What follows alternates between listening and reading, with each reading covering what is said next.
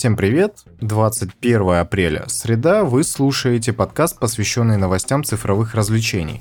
В нем мы говорим про самые главные события прошедшего дня в индустрии игр, кино и иногда даже сериалов, но снова-таки не сегодня, хотя чуть-чуть все-таки будет.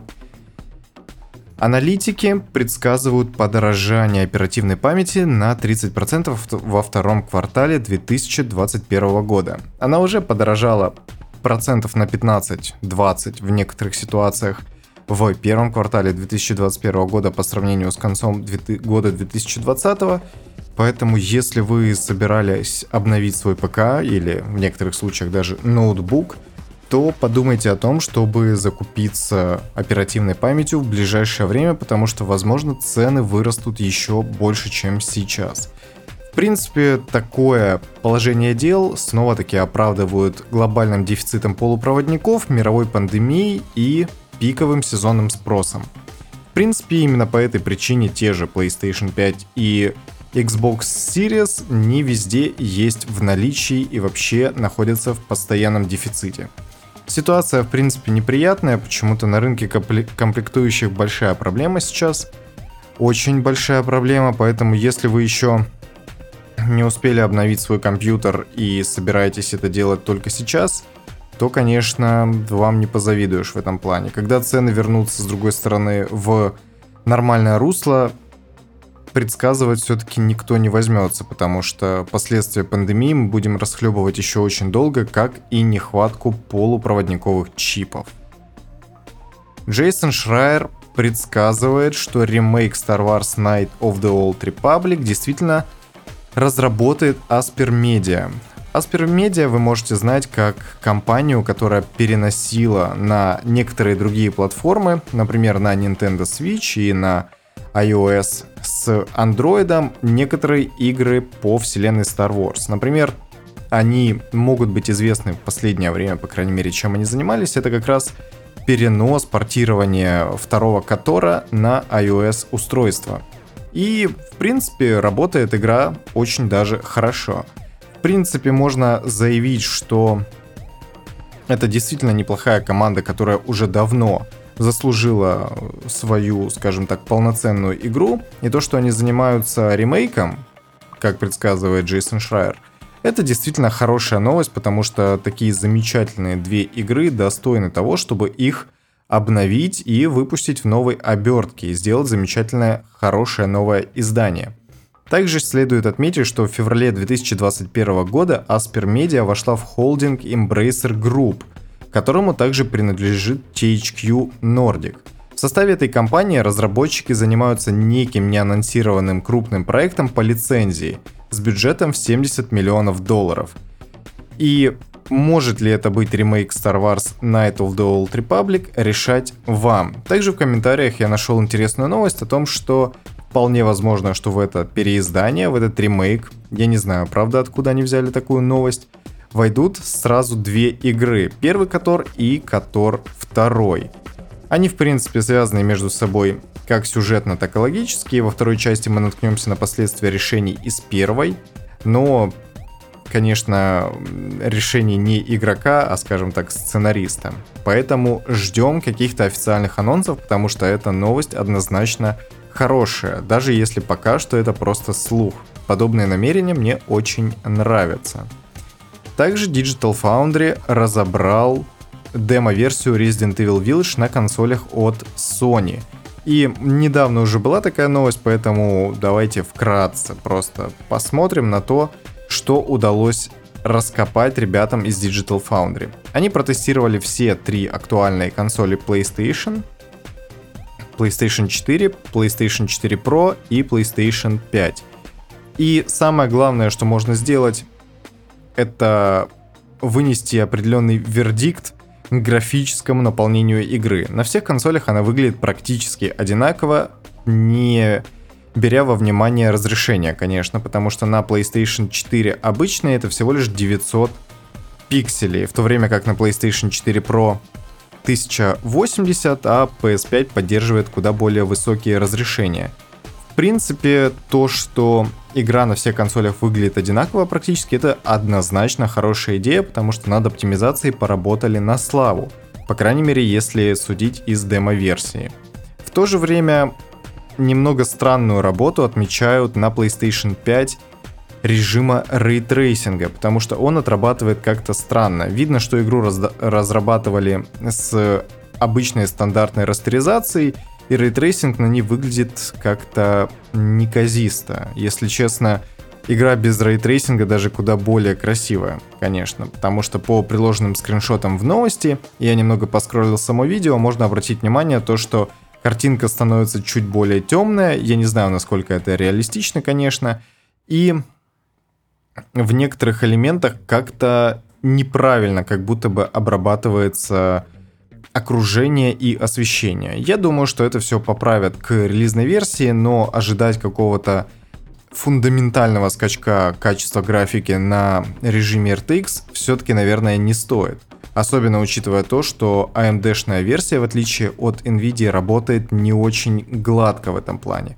А именно AMD-шные графические ускорители стоят на всех консолях нынешнего и даже вот, как, как теперь сказать, поколения PlayStation 5 и Xbox Series. Я пока еще не придумал. Для, на Next Gen. Давайте сойдемся на этом. В то же время отмечают не очень стабильный фреймрейт. То есть все консоли, конечно, стремятся к 60 FPS, но, например, та же стандартная PlayStation 4, несмотря на то, что она тоже показывает фреймрейт в среднем 45-50 кадров, бывают неприятные дропы до 30. И, конечно, ниже 30 фреймрейт не падает, но все-таки вот это вот ощущение некоторой неплавности присутствует, и мне кажется, что оно может достаточно сильно влиять на игровой experience. Почему, если у вас не получилось э, сделать стабильный фреймрейт хотя бы в районе 45, не говоря о 60, не залочить его просто на 30, потому что равномерный, плавный геймплей даже на 30 кадрах в секунду выглядит куда приятнее и ощущается намного лучше, чем все-таки нестабильные те же 45 и даже 60 кадров в секунду. Все-таки на консолях я думаю, что нужно включать определенный лог, особенно учитывая то, что у многих э, мониторы и телевизоры работают все-таки в 60 Гц, если это 45 кадров в секунду, то будут наблюдаться некоторые разрывы. А как, например, с вертикальной синхронизацией на PlayStation 4, мне, кстати, до конца неизвестно. Я никаких разрывов картинки особо не наблюдал, но я не то чтобы часто все-таки в последнее время играю на PlayStation 4 для того, чтобы специально обращать на это внимание. Тем не менее, я могу назвать это достаточно, достаточно хорошим результатом и думаю, что патч первого дня может починить некоторые вещи, такие как рейтрейсинг и нестабильный фреймрейт, по крайней мере залочить его на более приемлемом количестве кадров. Гейм-директор Overwatch Джефф Каплан покидает Blizzard после 19 лет работы. Все последнее время он трудился непосредственно над Overwatch и над Overwatch 2. Также в сообществе его называют лицом Overwatch, потому что он общался с игроками большую часть времени. И, конечно, это немного неприятная новость, потому что большинство сотрудников, которые проработали в Blizzard достаточно большое количество времени, ветераны студии, ее к этому времени уже покинули. Так что, к сожалению, костяком Э, студии Blizzard являются сейчас совершенно не те люди, которые сделали, например, Diablo 2 и Warcraft 3. Джефф Каплан не объяснил причины, почему он решил покинуть Blizzard и также не объявил, какие у него планы на будущее. В то же время он поблагодарил своих бывших коллег и уверил игроков, что разработка Overwatch, Overwatch 2 находится в крепких руках. Это, в принципе, хорошо. Также новость, которую в принципе нельзя отнести к нашей, э, скажем так, целевой тематике. Apple представила новый iPad Pro и iMac на процессоре M1. Они там еще несколько вещей представили, но нам это интересно в другом разрезе. Larian объявили, что Divinity Original Sin 2 будет работать на iPad Pro с процессором M1 в 60 FPS. Да, и впервые на мобильных устройствах это будет локальный кооператив. В принципе, то, что теперь э, и iPad, по крайней мере новый iPad Pro, и обычные iMac работают на идентичном ARM процессоре. В принципе, перенос каких-то крупных проектов на мобильные устройства, по крайней мере на планшеты iPad Pro, наверное, впоследствии не станут чем-то совсем удивительным. Наверное, как-то игры будут адаптировать под э, сенсорное управление, но я еще напоминаю, конечно, что к iOS устройствам совершенно спокойно можно подключить те же DualShock по Bluetooth. И, наверное, впоследствии мы увидим больше таких игр. Конечно, локальный кооператив на одном планшете выглядит, ну, немного странно, конечно, но тем не менее, это, я считаю, довольно прикольный кейс, которым нужно пользоваться. Интересно, что Лориан объявили об этом сразу же после анонса, что, в принципе, наверное, позволяет заключить о том, что они знали и работали над переносом Divinity на iPad Pro. Я ничего в этом плохого, естественно, не вижу, и как маркетинговый ход такое решение выглядит достаточно интересным и привлекательным. Инсайдер, исходя из недавнешней хакерской атаки на Capcom, во время которой утекло несколько любопытных документов, сделал выводы, что Sony заплатила Capcom за задержку ПК-версии Monster Hunter World, хотя об этом объявлено не было. Я считаю, что в подобных случаях, когда вы покупаете временную эксклюзивность, хотя на самом деле на консолях Sony и Microsoft игра вышла одновременно – поэтому за что было заплачено не совсем понятно. Но в любом случае, я считаю, что подобные вещи нужно объявлять заранее. То, что у нас э, заключена сделка, поэтому ПК-версию вам придется подождать. Sony же об этом не объявляли, и это не очень, конечно, приятно. Также Sony, конечно, были инициатором того, чтобы и анонс ПК-версии отложили на более долгий срок. Это бы поспособствовало улучшению продаж на консолях, но все же все версии были анонсированы одновременно. Правда, Capcom заявила, что ПК-версии относительно консольных придется немного подождать. Ну, я думаю, что это еще одна неприятная новость в копилку проблем Sony за последние дни. Но это не то, чтобы прям супер громкая история. Наверное, самое неприятное в том, что они именно не объявили о том, что заключили сделку о временной эксклюзивности, и это странный подход, на мой взгляд. Все-таки о таких вещах нужно действительно говорить заранее, если вы не хотите наслать на себя гнев комьюнити. Square Enix ищет разработчиков для своей следующей игры франшизы Нир. Что это конкретно за игра, пока неизвестно, но кого они все-таки ищут. А ищут Square Enix трех специалистов, сценариста, арт-директора и помощника продюсера, который, согласно описанию на сайте, сможет ежедневно контактировать с Йосуке Сайто. Это продюсер следующей игры. В принципе, это будет, а, ну, помощник продюсера, соответственно, чего следовало ожидать, что он будет непосредственно контактировать с продюсером.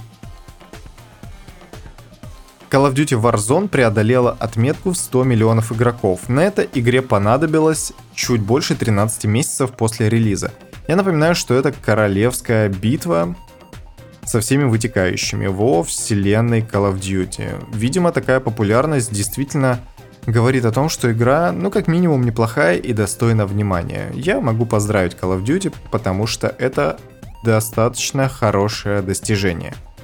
Ghost of Tsushima, Hades и The Last of Us номинанты на GDC 2021 среди лучших игр 2020 года. Церемония награждения пройдет 21 июля.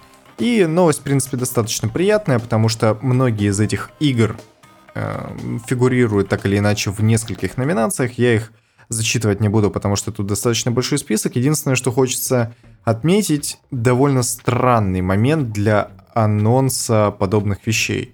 Ну, то есть объявили список номинантов на церемонии награждения, которая пройдет в середине лета. Это спустя больше, чем полгода после, соответственно, конца 2020 года. Все-таки подобные выводы нужно делать немного раньше. Например, тот же Golden, Golden Joystick Awards проводится аж в декабре того же года. Ну, ладно.